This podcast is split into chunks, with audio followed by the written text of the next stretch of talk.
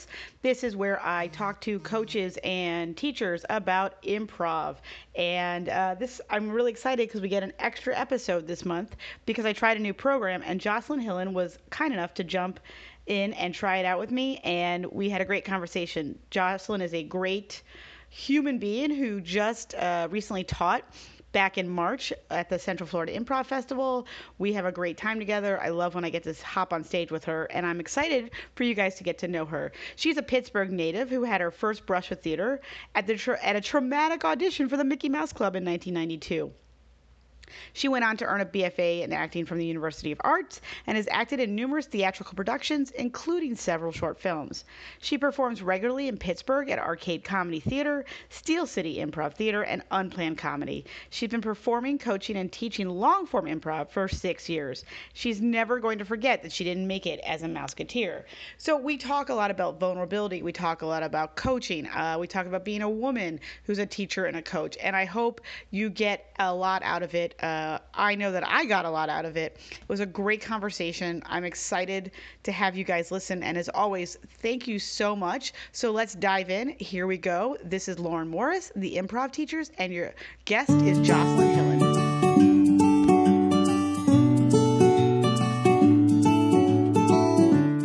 I wanted to start somewhere different with you because start wherever you want. Okay.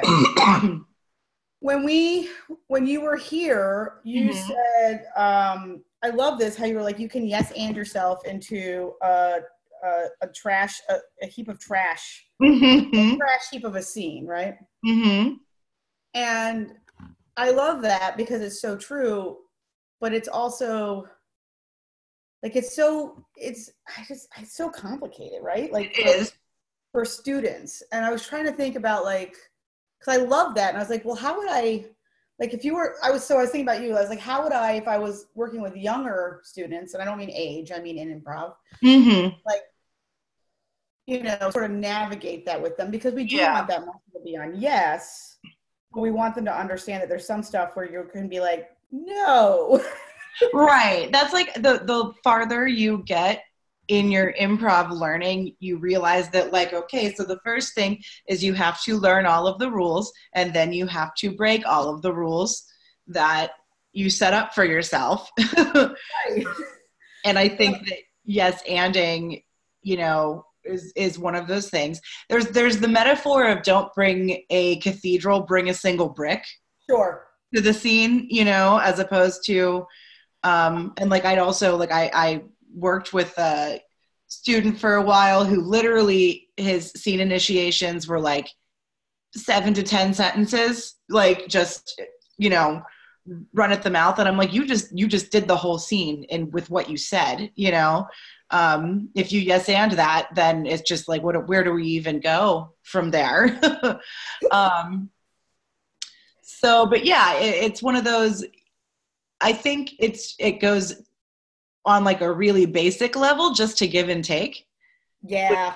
you know, it's like a very, very one on one basic, like just make sure you're not overloading the person. Yeah.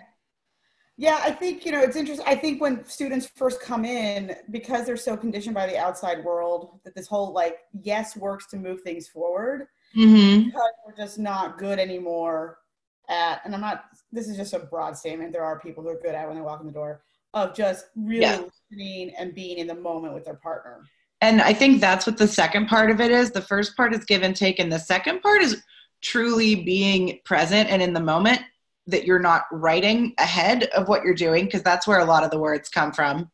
Um, and that you're allowing yourself to to truly react to the thing that was said to you and you're not just um, you know you're so excited that you finally figured out that you and your scene partner are on the same page that you just get so excited that you're just filling everything in. Does that make sense? It does to me. Yeah, uh, like because I find that that happens a lot too. Like people are like, "Great, we know what's going on. Let's throw in every single thing that we know about this thing that's going on."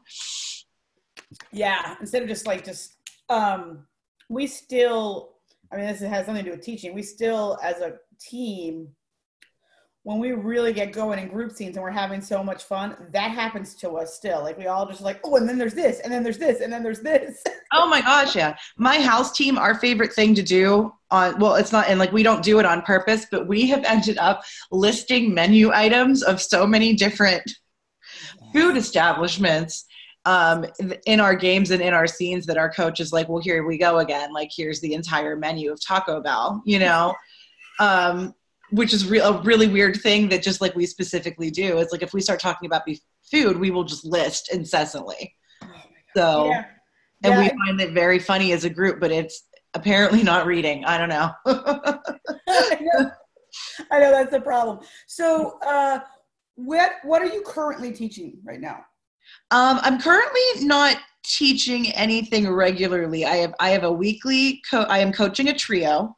Yep. Um, and we are uh, still pretty new and kind of working on. I, I don't want to like create a form with them, but just sort of use a lot of devices to kind of set them apart. Because I, I find trios are the most awkward amount of people to work with on stage, um, which we got to do together. I know as a trio.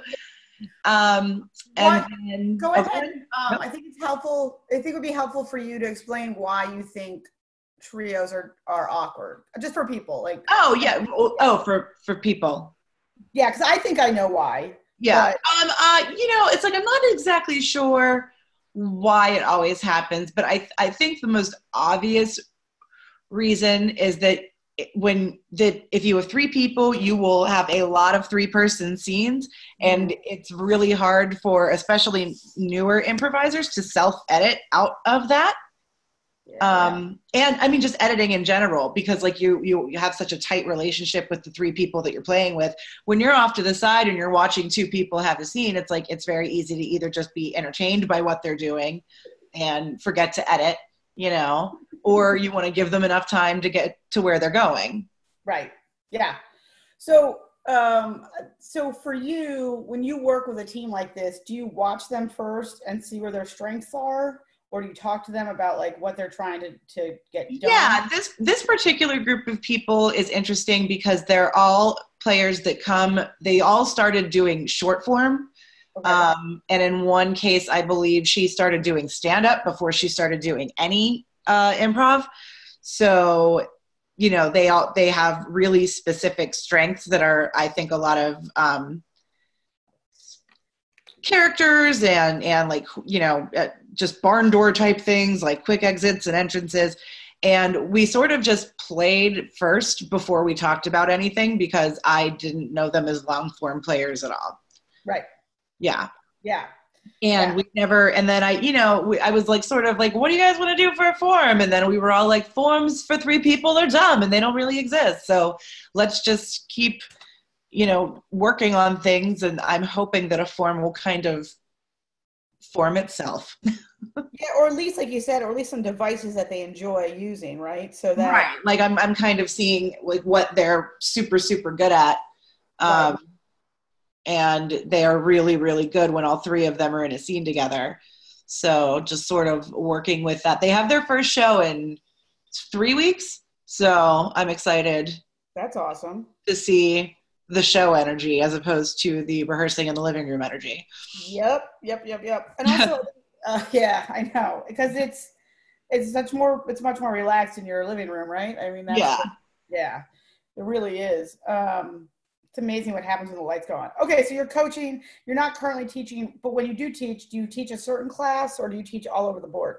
Um, I actually, so I will be te- the workshop I just ran with you in Florida. I will be running here in Pittsburgh.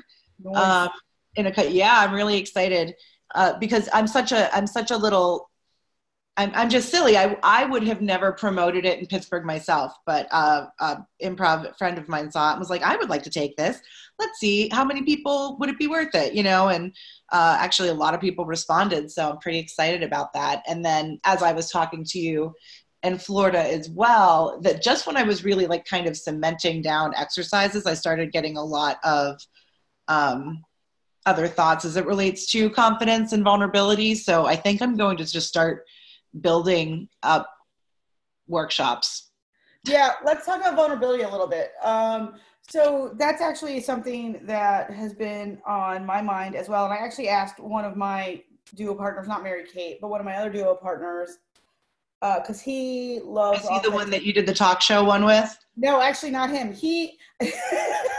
How many duo partners do you have, Lauren? I have three that I currently play with on a consistent basis.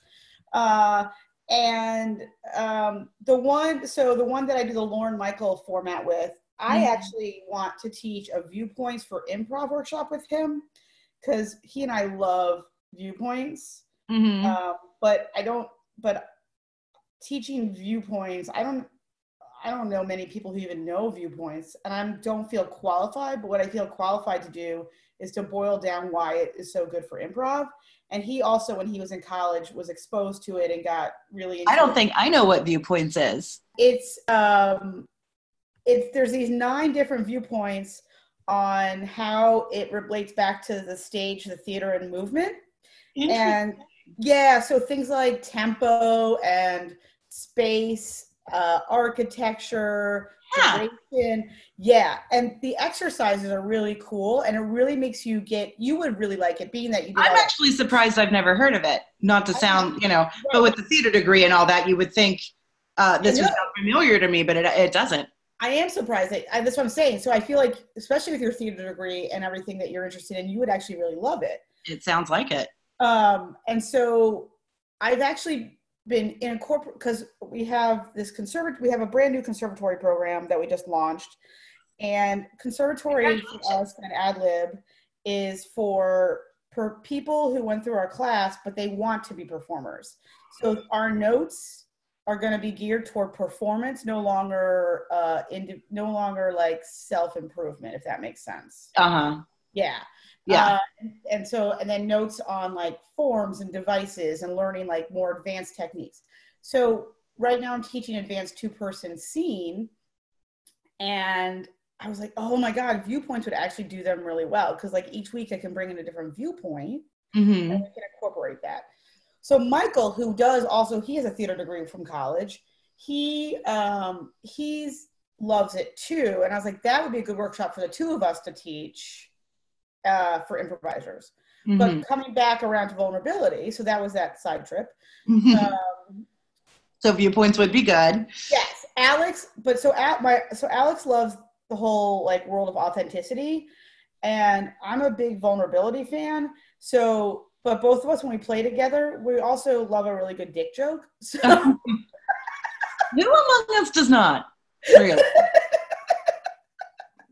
um, but but it's still like, look, you can be authentic and vulnerable and still really find make a good dick joke and get it make like as long as it's an authentic dick joke that's coming from a vulnerable spot. Right, right, absolutely.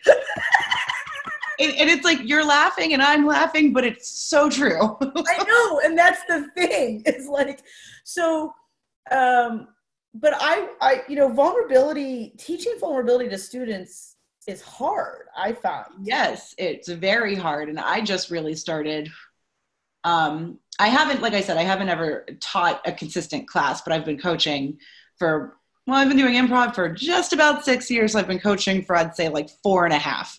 Right. Um, and just you know it it's kind of like you're talking about the line between conservatory classes and then like your regular classes teaching someone vulnerability and having them really use it. Like I told that story in the workshop of how I was really trying to coax this uh, guy to like try to use some real emotion in a scene and then he did and I was so excited about it and I was like that was great. And he was like I didn't have any fun at all. That was not fun for me. Right, you know right. and I was like it really made for a more entertaining scene for the audience. Like you were committed to what you were saying but he didn't like it, you know, and it's like, well, um, I, I don't, I just really found myself not knowing what to say. So it's like, if I have to bull, like I felt like I had bullied him or something into right. showing that part of himself. Right. Um, but it's also like you are choosing to do something in which you're putting yourself on stage in front of people.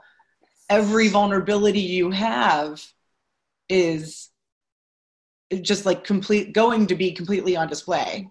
Yes. Yes. And so if you're a level one student, I'm not going to push a ton of vulnerability on you because you may just be there to get more confident in front of people. Right. Uh, and what instead, what I'm going to start pushing on you are things like building you to confidence. So getting you to be um, successful in an exercise or and, and then working on the side of listening and empathy right because that can lead to vulnerability at some point i feel yeah but i feel like we got to start there with them.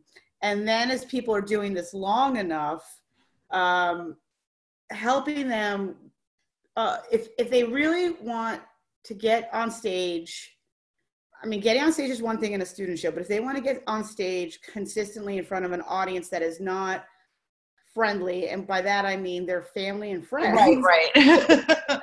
Not like openly hostile. Right people that you won't necessarily see in the kitchen tomorrow. Exactly. Right. They're gonna have to learn that you know and, and vulnerability to me shows up in different ways. Like someone will put out a really strong offer that comes from like an authentic emotional place and someone will just swat it away. Yeah. Uh like the, it's like their bullet vulnerability bulletproof. Mm-hmm. um and so for me it's those moments when like i stop the scene and be like that's the like that's the thing you've got and that's the thing you got to focus on. And now you got to figure out why you're not you don't want to focus on it right? Right. But the flip side to that is that i'm also not your therapist so right. Right. And that's like i i i've had people ask me um several times like how how do you because i've been complimented on my vulnerability which is also a weird that's a weird thing to be complimented on. Right. i'm like in what way? Like i had someone say i love how vulnerable you are on stage and i was like that kind of made me feel like a deer you know? I was like i don't know uh, what you mean. And also like how do you get there? And literally when i think of how do you get there i think about the fact that you know in acting classes when i was a kid they basically like got you up there and made you cry right? In front of you know and anybody that i guess is at acting classes has gone through this i think um that you really like they make you they rip you down kind of to build you back up. Right. Um and once you've had one once you've had that it's kind of like really easy to bring it to the rest of your life and bring it to everywhere. Right. So where is our shortcut there that we can get p and then the, do they even want to go there you know? But assuming that they do you know what are good shortcut ways to make that happen right and that's what i keep thinking about is like what are good shortcut ways so when i think about like a workshop that i want to create like alex has got some exercises that he loves for authenticity and my thing is, I don't necessarily know that I have exercises for vulnerability other than when he's running exercises, I can be like, stop, that's a moment to be vulnerable. Mm-hmm. You know, I think other things that are vulnerability exercises, honest to God, are just uh, eye work. You know, I, I was just thinking like eye con- just lots and lots of eye contact. Right. Um, and and just a weird little like have you ever done that Meisner repetition exercise? Yes. I think that that's a great vulnerability exercise. Right. Um, because like you are just building you're building a relationship with the, with another person and you're able to communicate but you know you do not have to be in control of what you're going to say um, right. You know there's also a, a, lot of vulnerability in trust like the longer you play i mean some people obviously if you just like go on stage with 10 people you've never met before and done a show as we recently did. you know, I'm not going to be playing at like my top most vulnerable spot because I'm, you know, out of my element. How comfortable am I? Right. It's, you know. Yeah, and it's weird because like we'll all put those little bit of those shields up, right? So we're like, okay, here's 10 people we don't necessarily know that well. But yet and yet we're still able to remain super open to what the moment needs. Yes. Listening and empathy. So, and I think that sometimes a player or or a student of improv can get away from not truly being vulnerable for quite some time if they're a really good listener. Mm-hmm. Um, and they can sort of skirt it. But at some point, they're going to find themselves plateaued. And for me, it's it's like, are you really being vulnerable then to what's going on?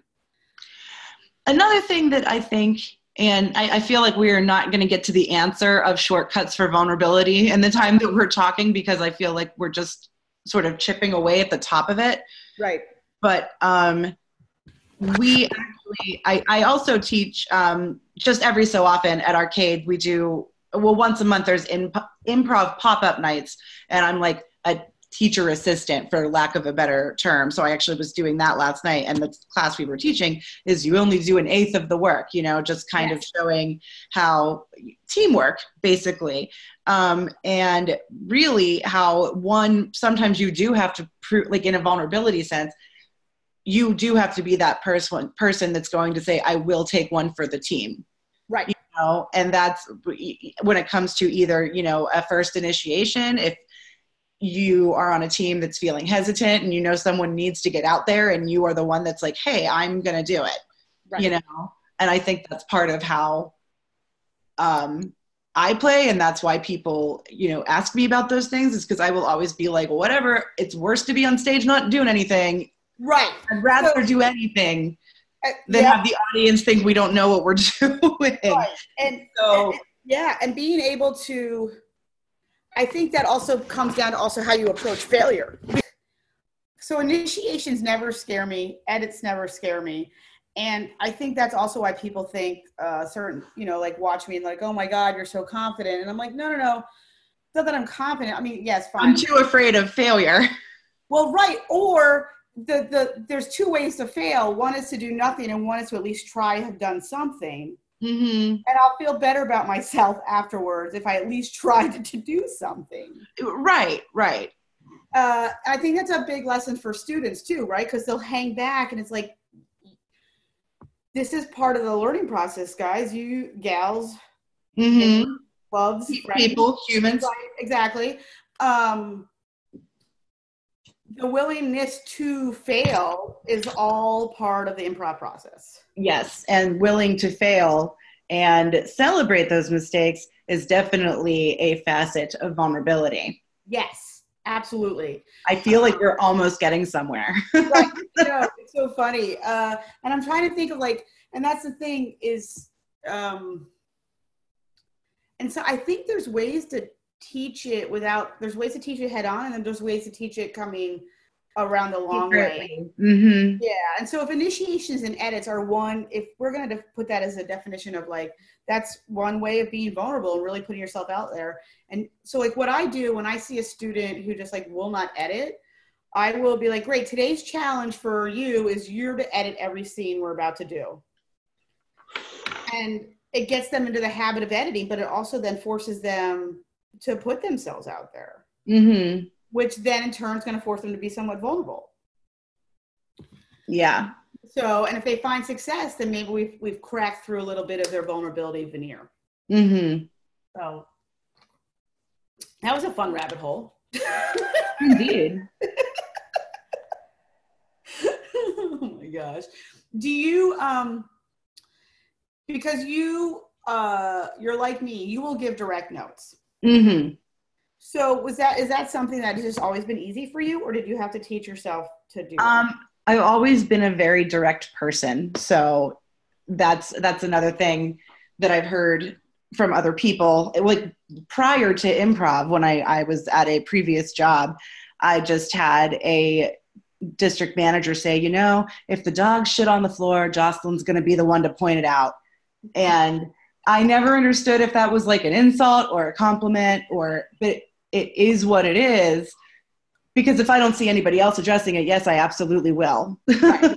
Right. um, so I don't have any trouble holding back, and it's gotten me in trouble a lot of times in my life. It's gotten me in trouble with uh, teams. I don't want to say trouble. I have had teams quit me um, because of direct noting. And I don't know. I it hasn't come hard to me. Like I will say that when I had to give feedback as in the corporate world, um, I'm a lot less direct than I am with improv. But I think that's just because I trust what I'm doing more in improv than I did right when I was giving corporate notes on something because I I didn't actually care. Right. Um, so no, and I mean I try not to like I I obviously don't ever want to be mean ever.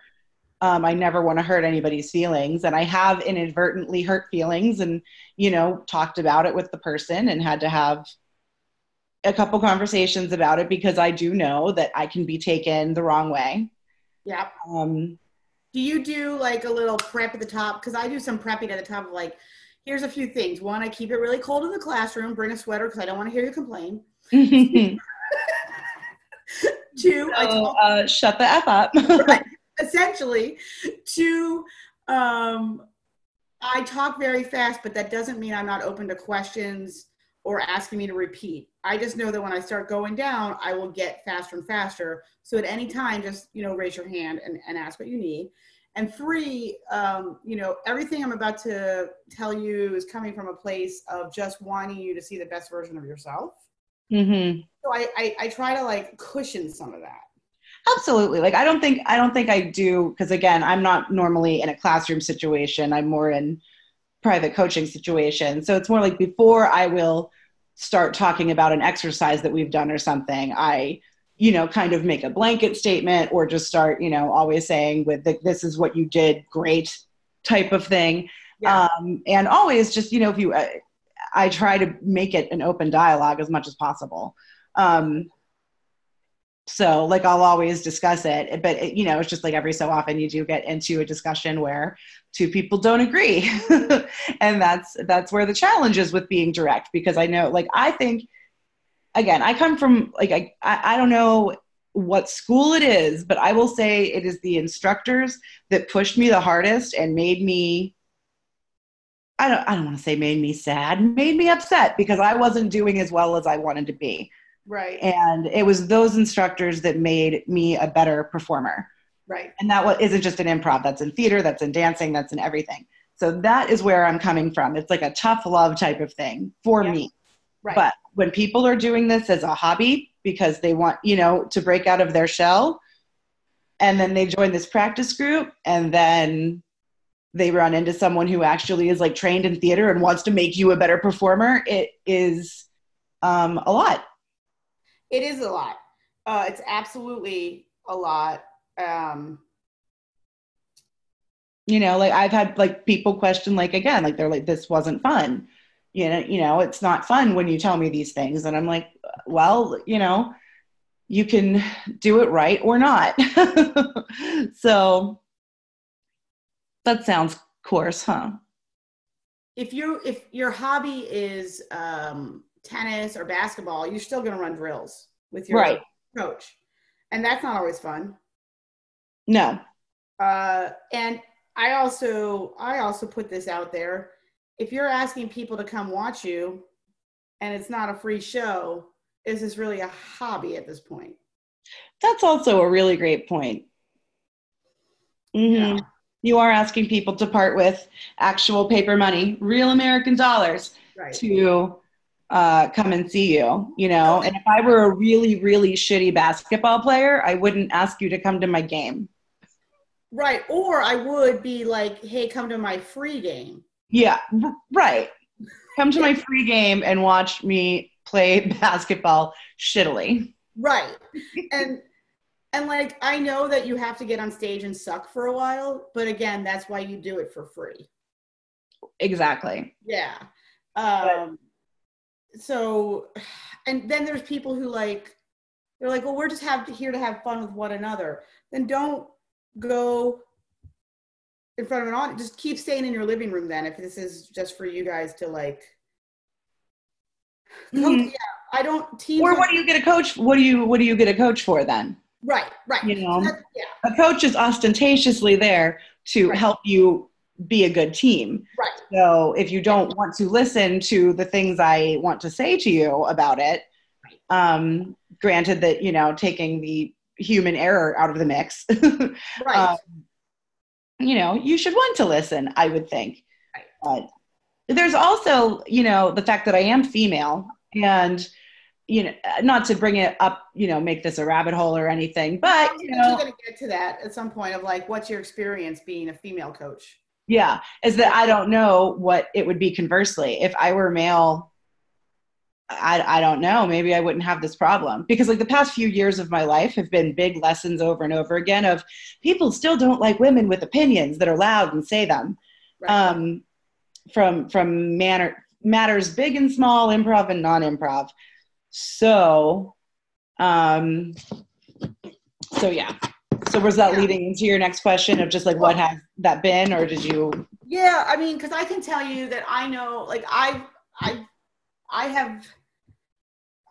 I mean, I've seen it and I've felt it and I've experienced it and I've been in a classroom with it, right? Like, I will watch a male counterpart of me essentially give the same note. And everyone's like, yeah, yeah.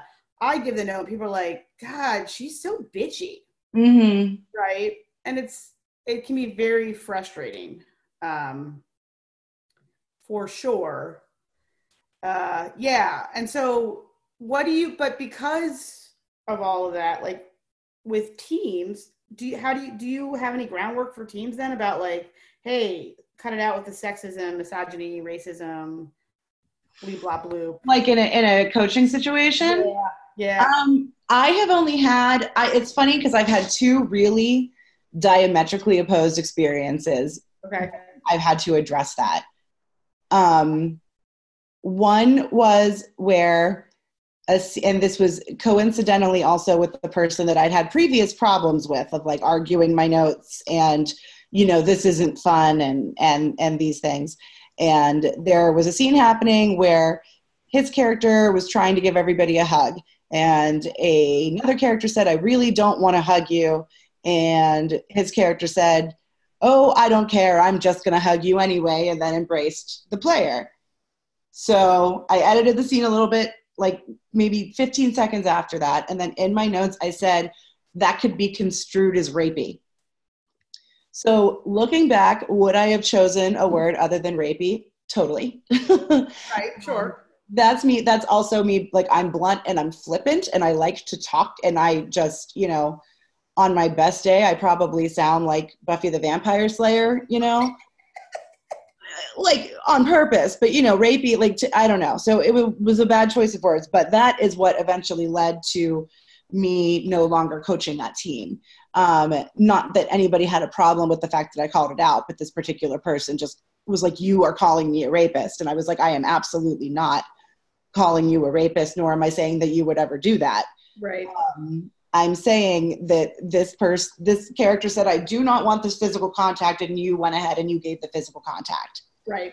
is what happened um, and then on the other side of things once i was playing with the team and they a boy and a girl got into a scene where or i was coaching them not playing with them got into a scene where all of a sudden the guy had like barricaded this girl like inside of a trailer and wouldn't let her get out. And i was just sitting there like hmm, okay because again it's improv. There's a line like is this threatening or not? It doesn't have to be. Right. you know it doesn't a, a man barricading a woman in a room could be for a funny reason you know but the rest of the team actually stopped the scene because this particular person um, had made them uncomfortable before and he made them promise that if it ever happened again they would just stop. Ah. so you know the second time i addressed it i was very lucky because the entire room was like it's time to address this and uh you know took it a different way. That being said do i ever feel the need to you know give an overview before i'm in a situation? Like i i don't i just again let the notes talk for themselves i mean obviously if i see something that if it makes my hair stand up it's probably wrong Yeah, it's it's an interesting thing too, right? Because some, you know we also get that lesson in improv of like, if your character's saying no, the actor's saying yes. Do you? Hmm. And so someone being like, no, I don't want a hug because their character doesn't, but the actor's like, no, go, let's do this. Yeah right Right? It's like the a body language and it's all so complicated because we're dealing Right. And it comes down to the group dynamic of the team and knowing the team's aesthetic and knowing what the team's going for and knowing and like, you know, so there's the team part and then there's the classroom part and the classroom part is all about like what level class are we? How long have these people been been working together? Uh, that kind of stuff because they might not be at a point where they should even be touching each other in that way. But now you take it to a team that's working together and like yeah so it de- and it also depends on the situation of the scene and how it's going to read to the audience, right? Like there's so there's so many pieces to it Mm-hmm. that it can become difficult to yeah, it can become difficult to like navigate. Yes. Yeah. As everything with, you know, dealing with any kind of um, uh, social, you know, topic these days, anything is Right. fraught. Right. So, Yeah, you know, and then the flip to me is always like whenever someone quote unquote like locks you into a, a room or um this or that, my whole thing is like it's an improv scene, so I need you just to like while hopefully you're not in a situation like that. And I hate the fact that like I have to be like, here's some strategies of how to get out of a scene if no one's Yeah. helping you. Right? like well, no, I mean that, but that's exactly, I, I did it too. I was like, here are some things for when you're trapped right. because you Um, feel trapped. Don't have to stay within the confines of real space and time. It's an improv scene. Right. can, like, oh look, I just cut a hole in the trailer and now I'm out. You know what I mean? Or Mhm.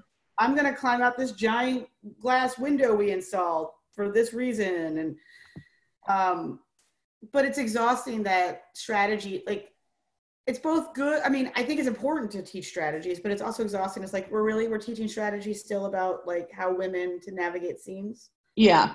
When Yeah. really- yeah. The flip should be we should be teaching men not to be putting us in situations like that. Right.